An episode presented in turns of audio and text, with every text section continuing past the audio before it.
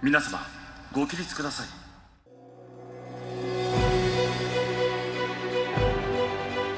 Konnichiwa, Olympics fans and lovers of TKFLASTAN, and welcome to Keep the Flame Alive, the podcast for fans of the Olympics and Paralympics. I am your host, Jill Jarrett, joined as always by my lovely co host, Allison Brown. Allison, konnichiwa. Konnichiwa. I've got my gelatined hair and my waterproof mascara, and I am ready to roll. You are going to hop in the pool for some artistic swimming? Absolutely. Oh. Point my toes, and here I go. yes. So now that we're in week two, a lot of new sports are starting their competition. So it's really exciting time.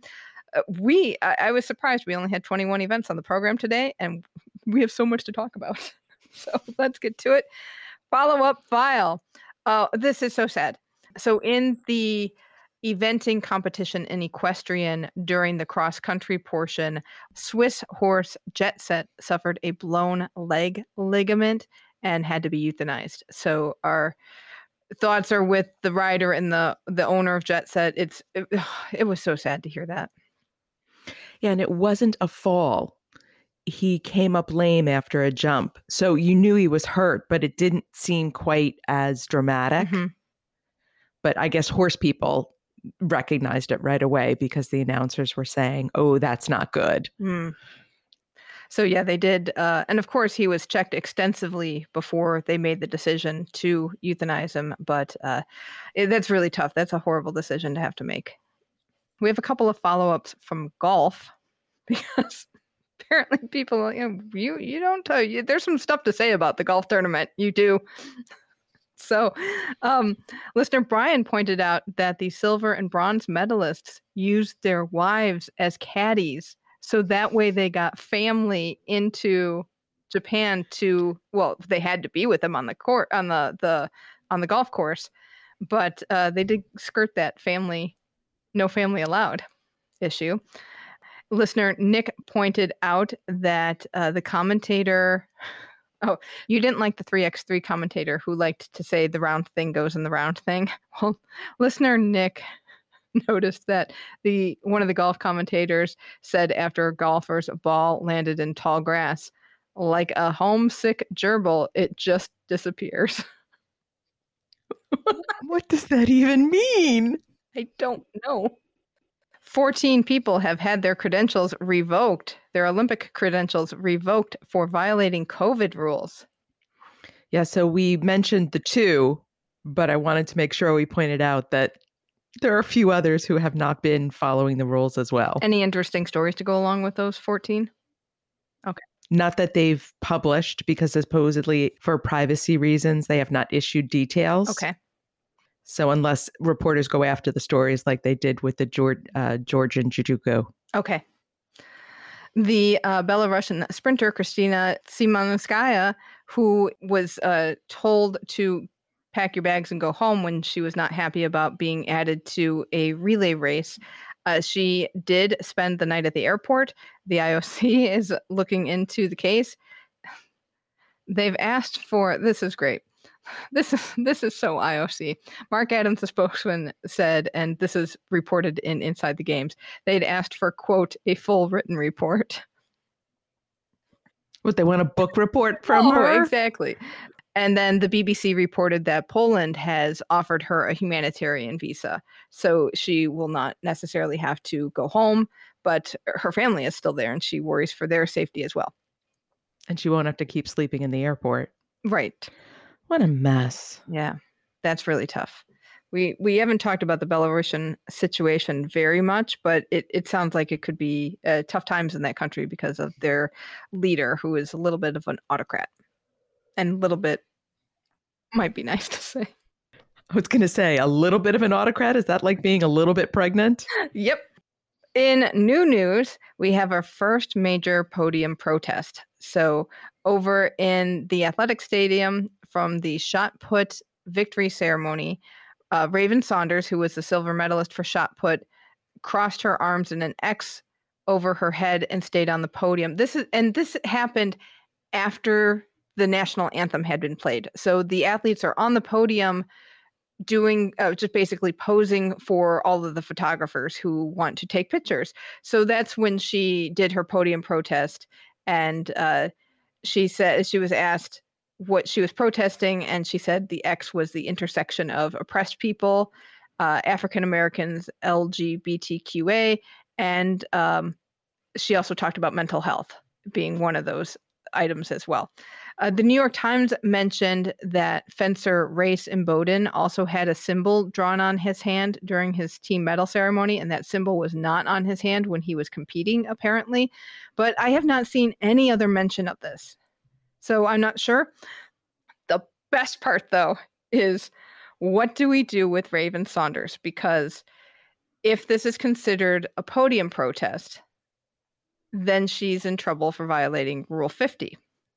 Well, this is the IOC's rule that they don't like protests and they understand that it, over the last year they understand that that athletes are very involved with social change and she, they want to use their platform to bring attention to issues of social justice.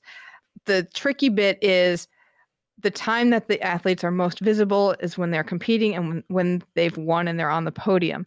But the ioc doesn't want a protest to take away from the games and the sport and so they did a big survey of the athletes over the last year, and the athletes also said we don't really want protests on field of play. We don't. We really don't want po- protests on the podium.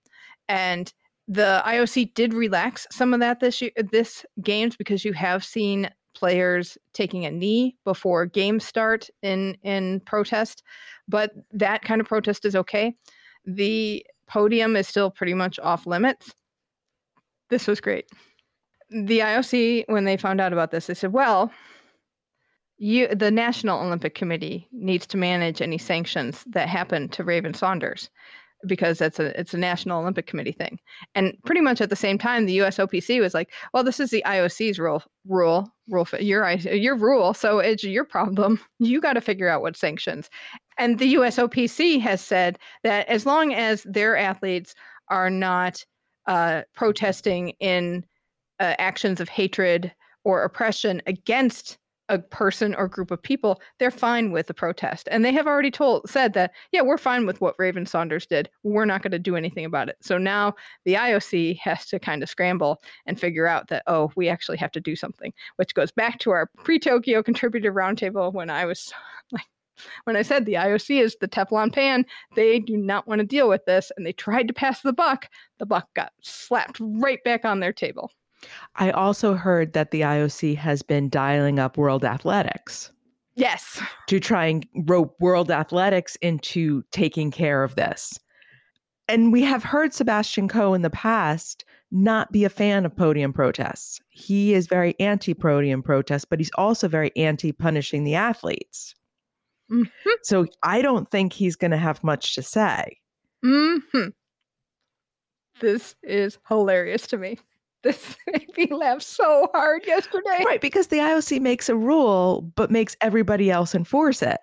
Right. And they never said what sanctions would happen if you violate this rule. It's always like, well, you know, we'll, you know, there's going to be sanctions. But what are they? Well, there will be sanctions. Right. And then you have the issue of did Race Imboden intend a protest with the symbol on his hand? Because he has done it in the past. He did protest at the Pan Am Games. Mm-hmm. Whereas Raven Saunders clearly it was a protest. She said it was a protest. Here's what I'm protesting. Mm-hmm. But now are we going to get into the issue of we have a black woman and a white man possibly both violating the rules? And how is that handled? Right. Is it is your time on the podium over when the national anthem is finished and you are done. Because they only stay on the podium at the request of photographers. And she didn't do a tommy smith and john carlos that no. was during the medal ceremony. So i mean this is a little different but she did make a statement. And according to the usopc that's fine with them so now it's the IOC to figure out okay, was this a protest that we don't want and violates our Rule 50? What we do about it? I'm surprised it took us this long to get here. I know. There were no swimmers who protested. That's interesting. It's interesting, but also not really surprising. But at the World Championships, the swimmers were protesting left and right, but mostly because of doping issues. Right. And that that swimmer was not at this competition. So problem solved.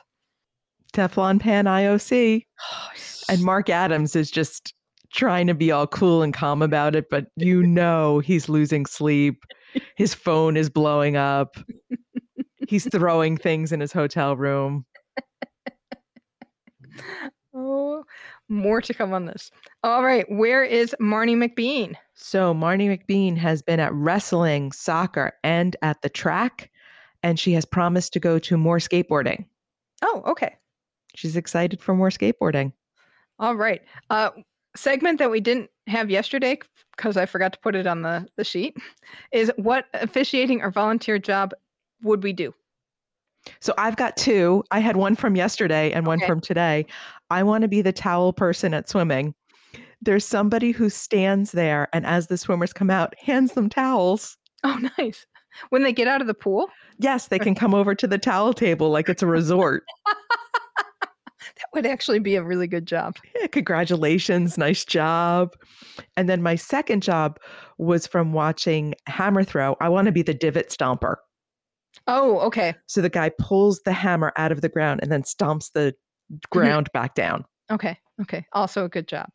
Somebody has pointed out to me that there is a good one in baseball. I have not seen it live myself because I have to I, I need to go find a baseball game and just fast forward to where a relief pitcher would come in because they are in some of the professional parks and when a relief pitcher comes in into the game they're coming in from their warm-up area which is in the outfield so it's a long ways for them to come and they have a little car that drives them and i want I might want to be the driver that drives the car. So thank you to the listener who pointed that out in the Facebook group.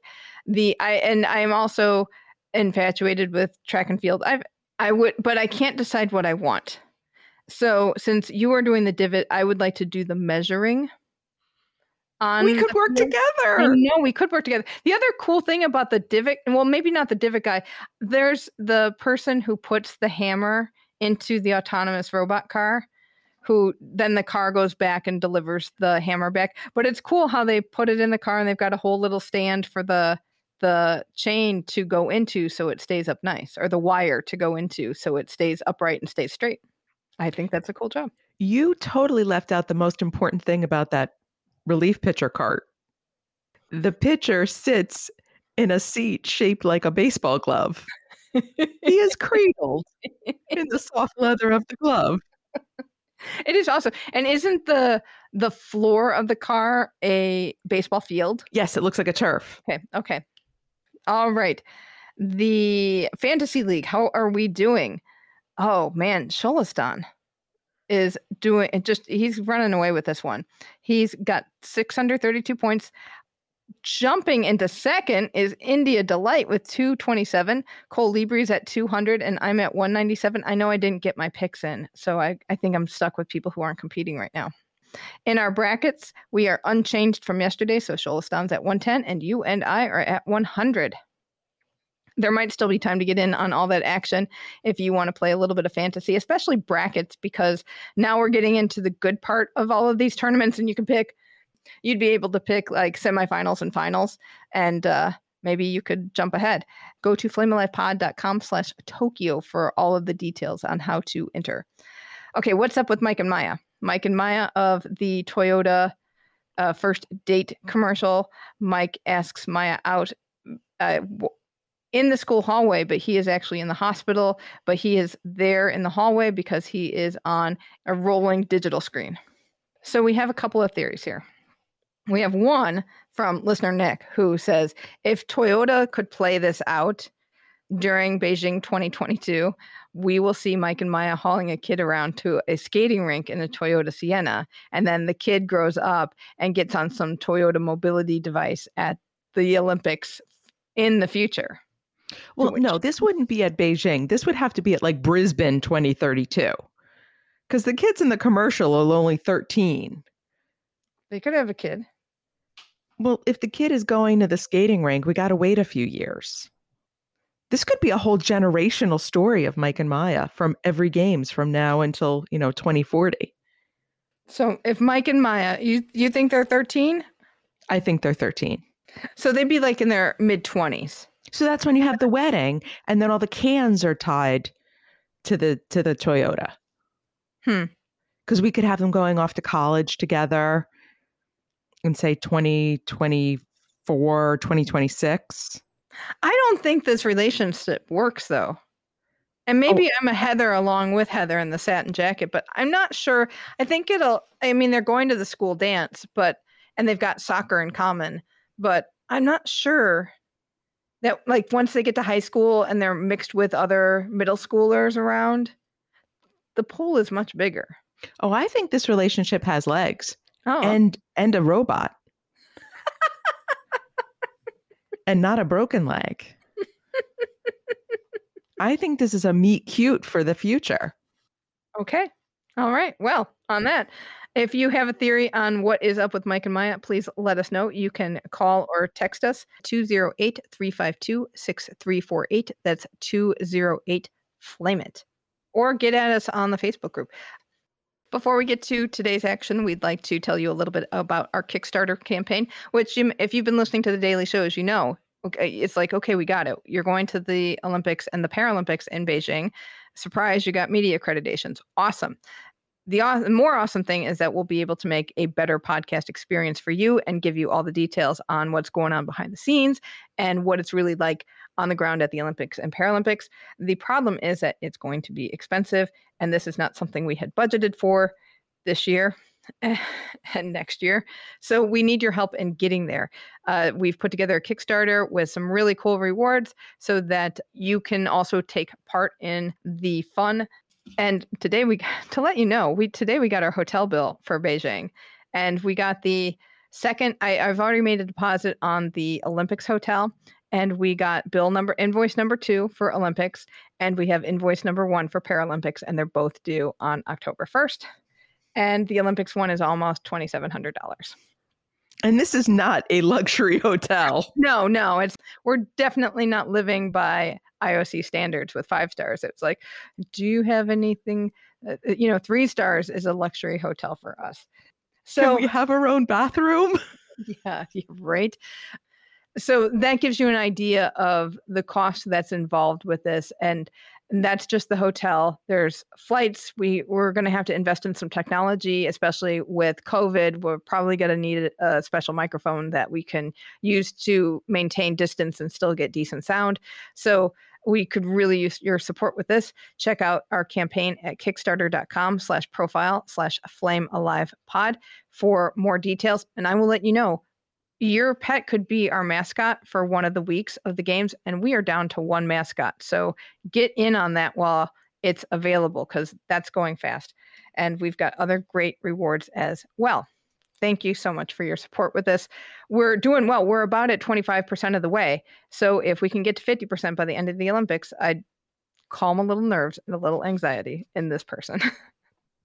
All right. Big day in artistic gymnastics. Yeah, it was a fun day too. It was actually the best day of competition we have seen. There were clean performances, there was enthusiasm. It felt like the Olympics finally. Nice. Nice. So did I did I only watched the women's floor exercise and I wa- watched it all. and I watched it on mute. So I will let you know that. So I, I did see some of it, but I have not watched the whole thing. What happened? Okay, so whenever you get to the apparatus finals, you start seeing countries that you don't usually see in the team events or in the all around. But that didn't necessarily make it on the podium Oh, this time around. But what was nice was in the men's rings, we had two Chinese gymnasts top the podium, and China has not had much of a say in this whole competition. No. And if you look historically at China in gymnastic, in men's gymnastics in the Olympics, they have had some very strong gymnasts throughout time. Yes, so this was a surprise. So in the rings, you have Liu Yang and You Hao were gold and silver from China. And then the bronze went to Greece, Eleftherios Petrounias. Then you moved on to the floor exercise. And this was so much fun. You got all the ridiculous music that you expect from women's floor exercise, lots of clean routines. And when Rebeca Andrade stepped out of bounds, she was out of the medal race Oh, That's that's, what- nice. that's what you see, right? So in a comeback performance, Jade Carey won the gold. She had a disastrous vault hmm performance yesterday, so that was nice. Vanessa Ferrari of Italy got the silver, and there was a tie for bronze with Murakami Mai from Japan and Angelina Melnikova from ROC. Very nice. The one thing they did not explain is there are two tiebreakers. Mm. Because they had to do that in the men's competition at some point, correct? Yes. It was for pommel horse, I think, where they had to break a tie to go to the second tiebreaker. So I don't know if they tied all the way down or if in apparatus finals, when it's the bronze, they just let it go. That I'll have to look into Okay. again. But there was great performances. That's worth going back and watching. And then men's vault was the way men's vault should be. It was insane. Gymnasts flying all over the place, crazy tricks. But this was a fun final. So Shin Jea-hwan of Korea won the gold, Denis Ablyazin of ROC, and here's the best one for our TKFLASTANI, Uri Gabeshian. Armenia won its first gymnastics medal. Artur Davtyan uh, won the bronze. That's exciting. Uh, you know, Ori is just jumping up and down on this one. That's exciting. So, I want to share a fun fact I learned while listening to a gymnastics podcast. I did not know this, but the men are required to click their heels like all the time. So, if you go back and watch the floor exercise, after every pass, they click their heels. And at the end of every routine, when they dismount, say off the pommel horse or dismount off of parallel bars, they have to click their heels and they also have to salute. And if they don't, that's a deduction. And it's only on the men's side. I knew they had to do the heel thing for the salute, but I didn't realize it was during the program as well. Yeah. Go back and watch floor exercise because then I know I did notice it yesterday and I forgot to mention it. Like, huh, they do click their heels after every pass. This And yet they don't go home. right? And then you go, why is this a thing? This is just kind of a ridiculous rule. So, uh, one more day on artistic gymnastics. Yes. And Simone Biles has said she is competing on the beam. This will be interesting. And I wonder if her twisties are just for twists and her she doesn't have flippies. Well, there's less flipping on the beam. hmm We talked But- about this yesterday. So we'll see what her program looks like if she downgrades it. Yeah, that'll be interesting. So, uh, it should be an exciting beam competition. And then the men will be on. We've got parallel and high bar. High bar is the best apparatus final. It is wild. It is. I'm so excited to watch that.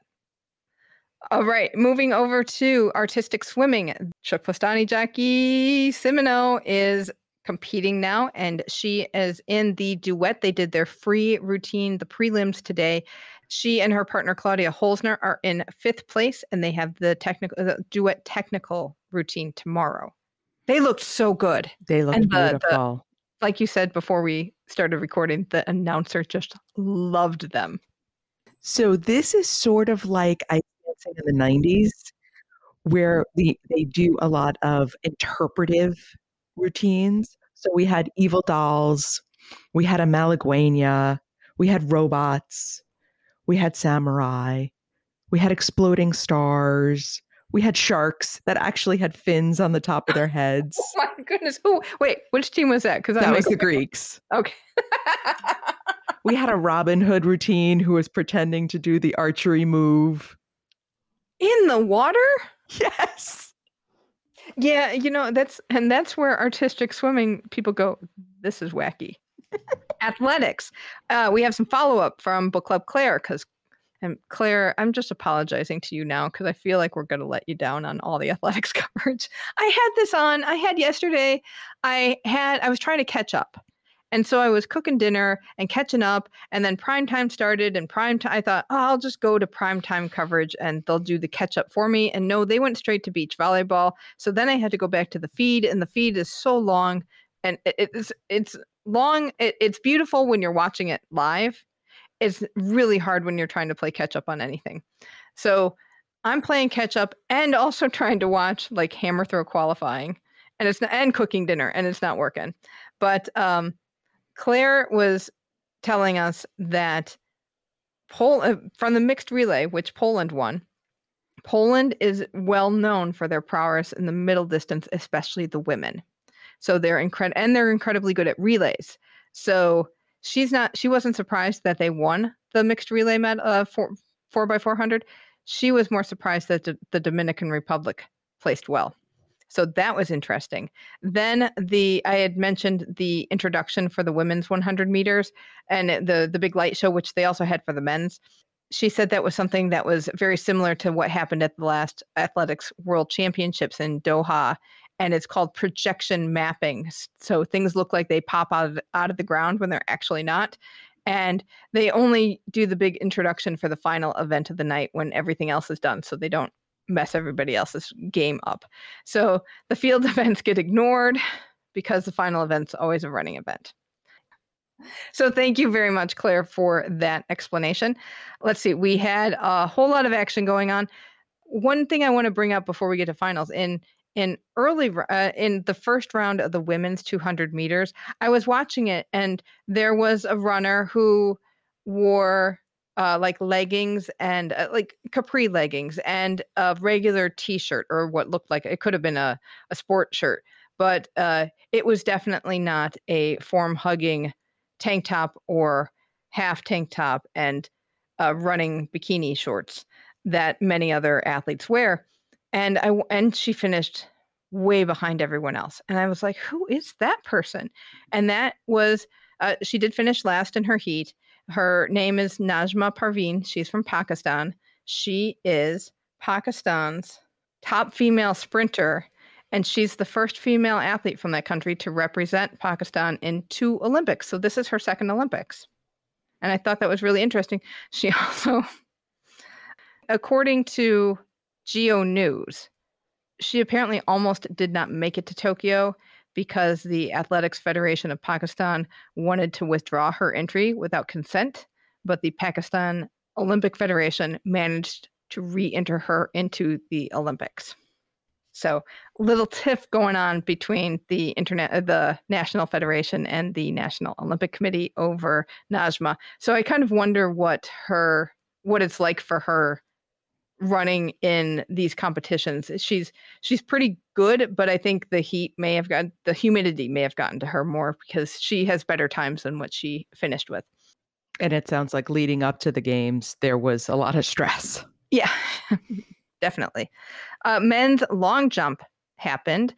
Gold went to Miltiadis Tentoglou from Greece, who had did really well, and this was exciting to watch.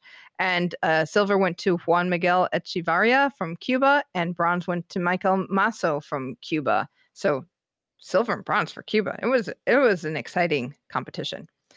Um, they also had a whole bunch of rain in Tokyo la- uh, over in the evening. So I know that pole vault got pushed back. I don't know if it's uh, got totally postponed. So that was women's pole vault quali- qualifying. I know that discus got delayed for a while, but they went back to it and finished it. It might have been in the rain because I saw a little hubbub on Twitter about uh, why are they still holding the discus competition when everything is wet. In that discus competition, USA's Valerie Allman won the gold. Germany's uh, Kristen Pudenz won silver, and Yaime Perez from Cuba won bronze. Big ben, night for Cuba. It is a good night for Cuba. And they had a great night in wrestling, too. In women's 100 meter hurdles, uh, Jasmine Camacho Quinn for, uh, won gold for Puerto Rico. This is uh, Puerto Rico's second gold medal overall and their first in in their Olympic history and their first gold in athletics, which was a surprise to me. Mm-hmm. I would think Puerto Rico would have been more successful. Yeah, I don't know, but I, I am surprised that there there aren't more runners from there. Silver went to USA's Kendra Harrison, who was thrilled to get the silver. You know, that was one of those like, oh, so excited to get the silver. I'm just she because she didn't make Rio and she was uh, kind of expected to make the Rio team. And then Jamaica's Megan Tapper won the bronze. In the men's 3,000 meter steeplechase, Morocco's uh, Soufiane El Bakkali won gold. Ethiopia's uh, Lamecha Girma won silver, and Kenya's Benjamin Kigen won bronze. And in the women's 5,000 meter, uh, Sifan Hassan from Netherlands won gold.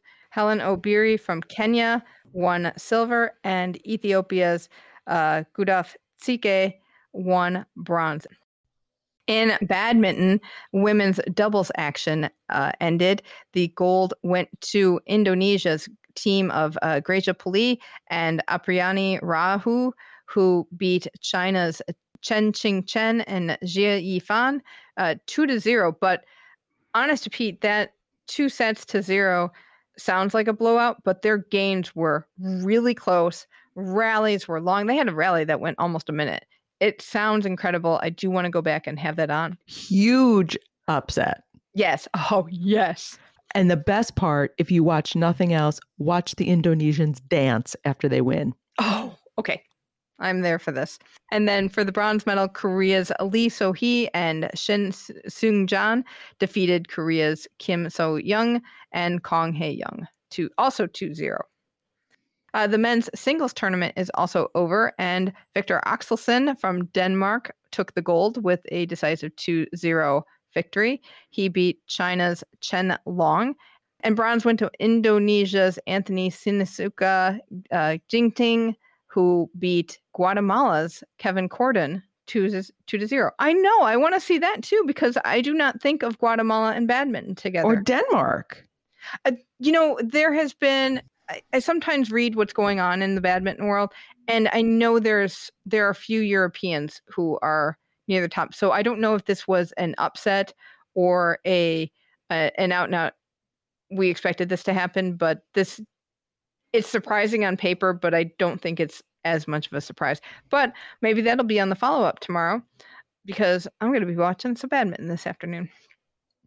Baseball. We are in the knockout stage. So Korea defeated Israel 11 to 1 and Japan defeated the US 7 6. Did you see any of this? No. No, neither did I. You know, that's 7 to 6. It's the two baseball powerhouse countries. So that must have been a thrilling game to watch. Uh, the gold medal match will be Korea versus Japan, and bronze will be U.S. versus Israel. Well, I was going to say these two matches will be very interesting to watch back to back because, as we know, many of the Israeli players are Americans. So you've got Korea and Japan, which will have a similar playing style, and then the US and Israel, which will have a similar playing style, but are very different from each other. So the gold medal match I think will look very, very different from the bronze medal match. Hmm. So if you're a baseball fan of the technical differences, I think this will be a fun back to back to watch. Nice. In basketball, the women finished up their group action and uh, ended with Spain, US, and China all undefeated. The quarterfinals will be Australia versus USA, China versus Serbia, Japan versus Belgium, and Spain versus France for the men, their quarterfinals start tomorrow. So it's uh, Slovenia versus Germany, Spain versus USA, Italy versus France, and Australia versus Argentina. In beach volleyball, we are in knockout stages and moving on to the quarterfinal. For the women, it's uh, Canada's Pavan and Humana Paredes versus Clancy Artacho del Solar from Australia, and then Latvia's Krachkovna and Gradina versus uh, Canada's Bansley and Wilkerson. Then Brazil's Ana Patricia and Rebecca will face Switzerland's Heidrich and Vergé-Dépré. And finally, uh, and Ludwig from Germany will face off against Ross and Klineman from the US. In the men's quarterfinal, it will be ROC's Semenov and Leshukov versus Mol and Sorum from Norway, uh, Latvia's Plavinis and uh, Tochis from Latvia will face off against Brazil's Alison and Alvaro. Uh, Qatar's Cherif and Ahmed will face off against Italy's Nicolai and Lupo. And Germany's Thole, Thole and Wickler will face off against ROC's Krasnikov and Stoyanovas Novisky. If I have to point it out, the Alison playing for Brazil is not me. Though we do spell it the same way. uh, canoe sprint started up and they were in heats and quarterfinals and i'm only mentioning uh, uh, uh, we did have this on in the background and watched a little bit and you're just watching kind of random races so i'm not sure what i saw but we did see some women's action i think in kayak singles these women are so jacked oh, their upper bodies are just enormous. we wondered what their, you know, how their lower bodies looked compared to the upper bodies, but they just look like they could crush you with their hands and, or if not, they give the best hugs because they're probably nice. So there will be more of that action this week. Track cycling started up. I watched this. I, I watched some too, and and I had it on because you know why? And I'm just going to be glued to track cycling because they have a venue where they're allowed to have fans.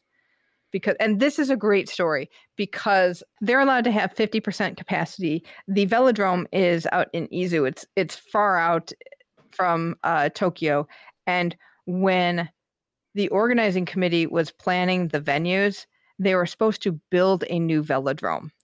And then the budget started blowing up and they said you know what? We're going to use this one out in izu and the cycling international federation was not thrilled about it because the athletes wouldn't be able to stay in the olympic village and have that athlete experience.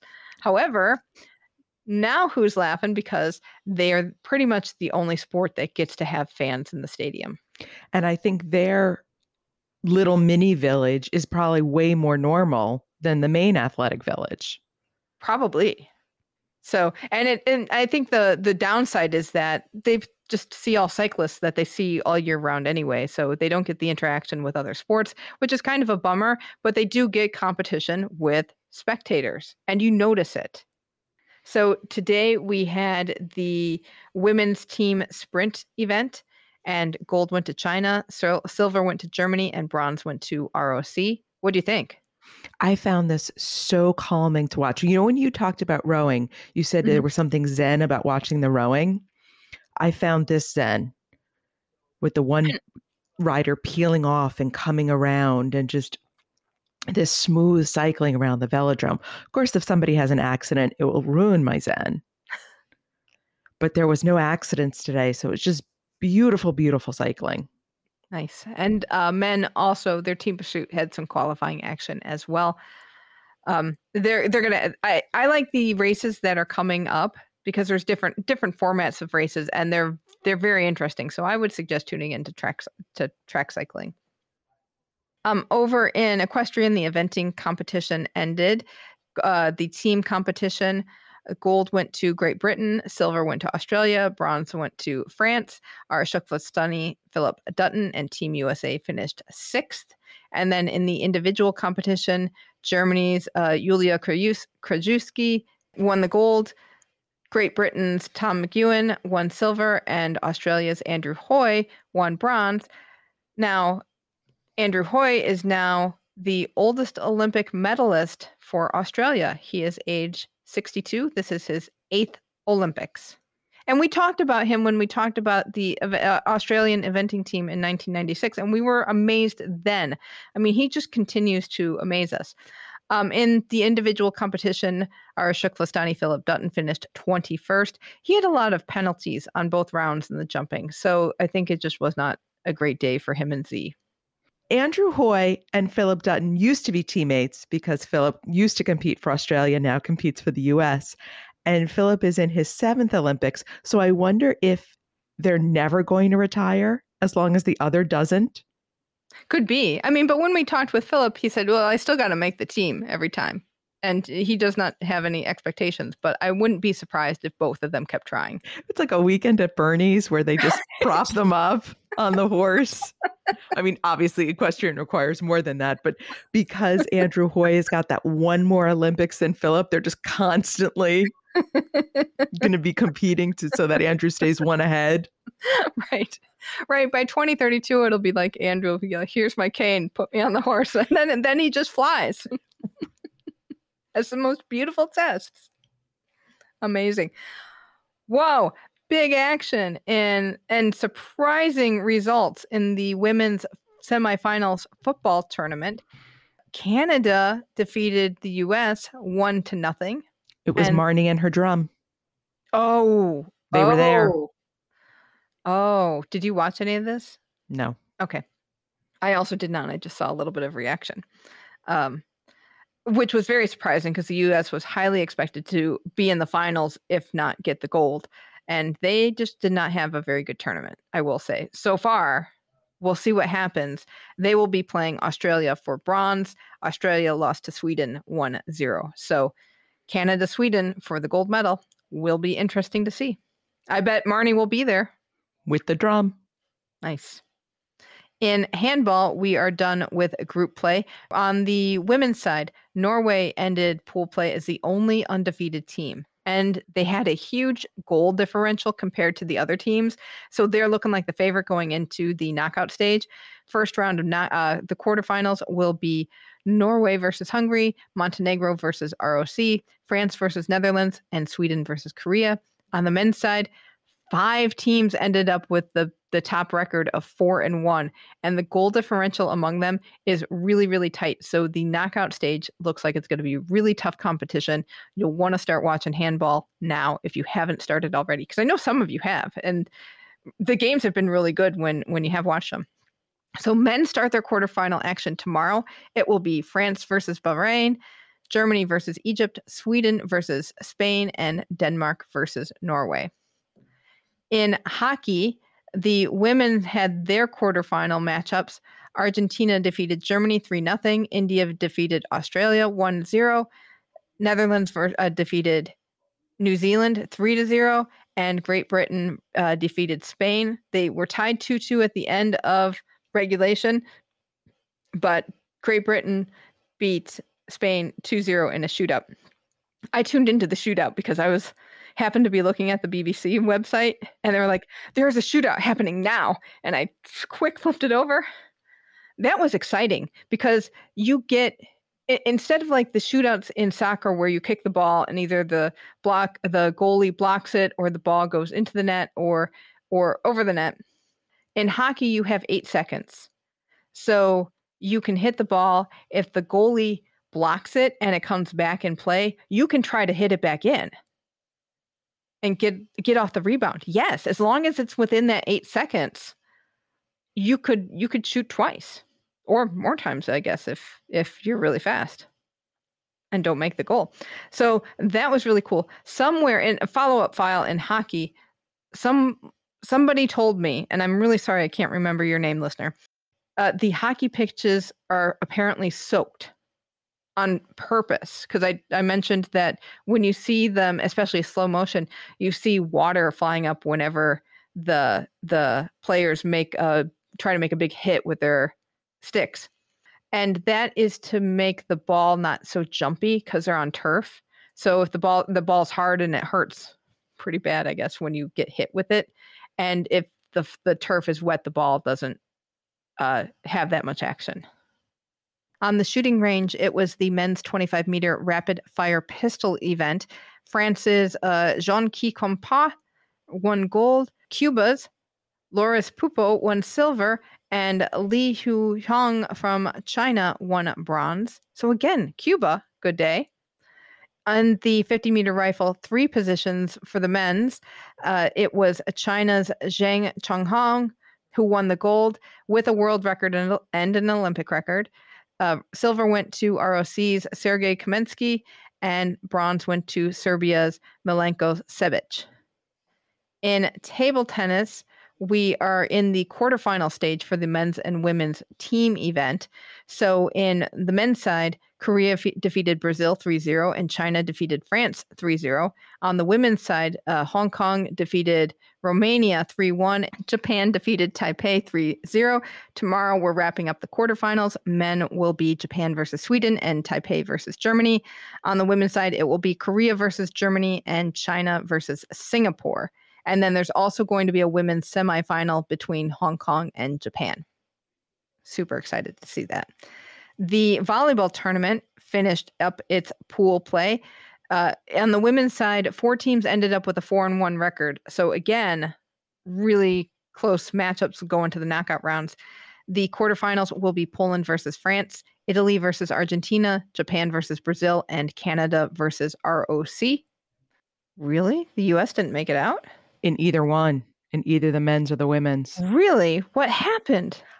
It's the first time in I don't know how many years the men's haven't made it, but yeah, it was just one of those tournaments where they they did not do well.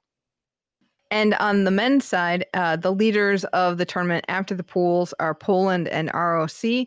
Their their quarterfinals start tomorrow. It'll be Canada versus ROC, Japan versus Brazil, Italy versus Argentina, and Poland versus France. In water polo, uh, we also are finishing up pool play here.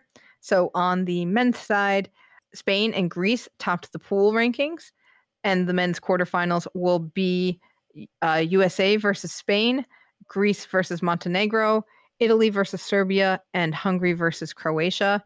On the women's side, USA and Spain ended up on the top of the pool rankings, and their quarterfinals start tomorrow. Canada versus USA, Spain versus China, Netherlands versus Hungary, and Australia versus ROC. I love the men's uh, countries that are involved because when we spoke to Tony Azevedo, now it's a Mhm. couple years ago, it was basically those are the countries where water polo is king. And he played professionally in one of them for many years. He played professionally in more than one of them. All right. In weightlifting, we had uh, competitions from the women's 87 kilos and the women's over 87 kilo competitions. In the women's 87 kilos, gold went to China's Wang Shu Xiaoyu, silver went to Ecuador's uh, Tamara Yajaira Salazar Arce, and bronze went to the Dominican Republic's Crismery Dominga Santana Peguero. In the over 87 kilograms, gold went to China's Li Wenwen, who had a just, I saw a good chunk of this one. She lifted 18 kilos more than second place in the snatch and 19 kilos more than second place in the clean and jerk. It was beyond what you'd think. Beyond a natural human possibility. I don't know, uh, and I'm gonna hopefully and not speculate, but that really like send up a lot of red flags to me. But maybe she's just that strong naturally, and I don't know. But uh, silver went to Emily Jade Campbell from Great Britain, who had a fierce hair game going on. She had her hair in uh, two buns, and then one side of her head was red and the other side was blue for the British flag. It looked really good, and she was really happy up there. And then bronze went to the US's Sarah Robles. Uh, this is the uh, category where the trans where transgender lifter Laurel Hubbard from New Zealand was competing in. So I saw on Inside the Games that this event was just jammed with requests for media to go to because they wanted to see it.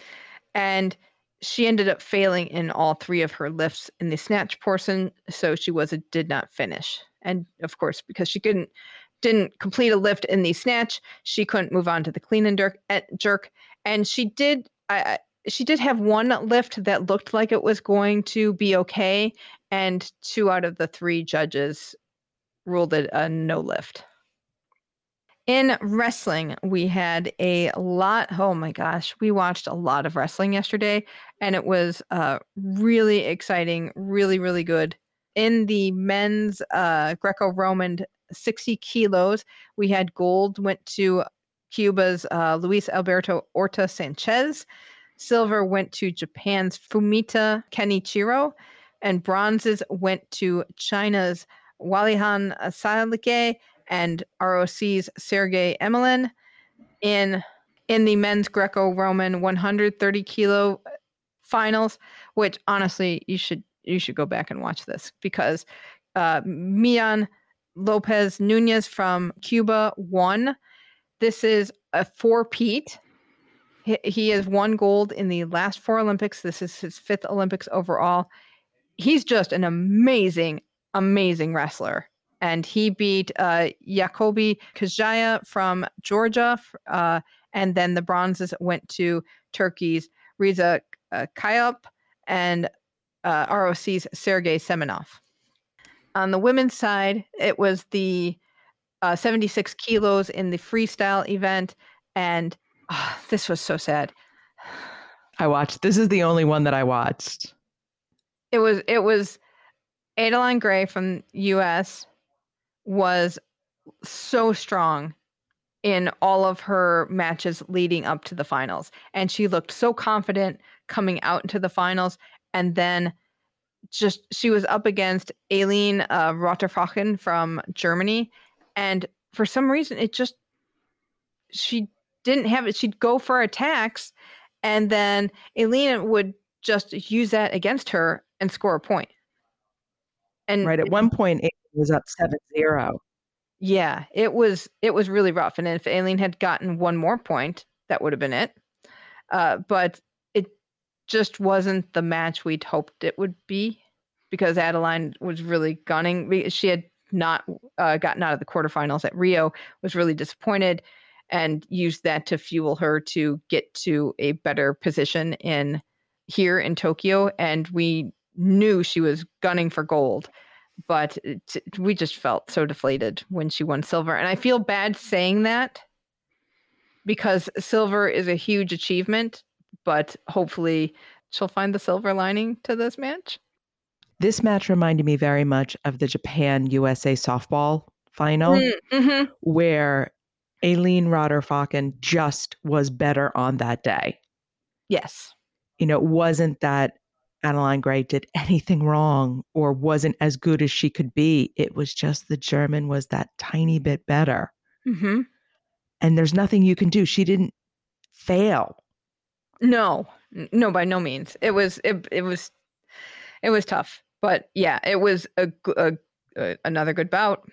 And man, Aileen Rotter-Focken, she looked really strong and tough, tough, tough, tough competitor. Bronzes on that one went to China's Zhao Chang and Turkey's Yasemin Adar.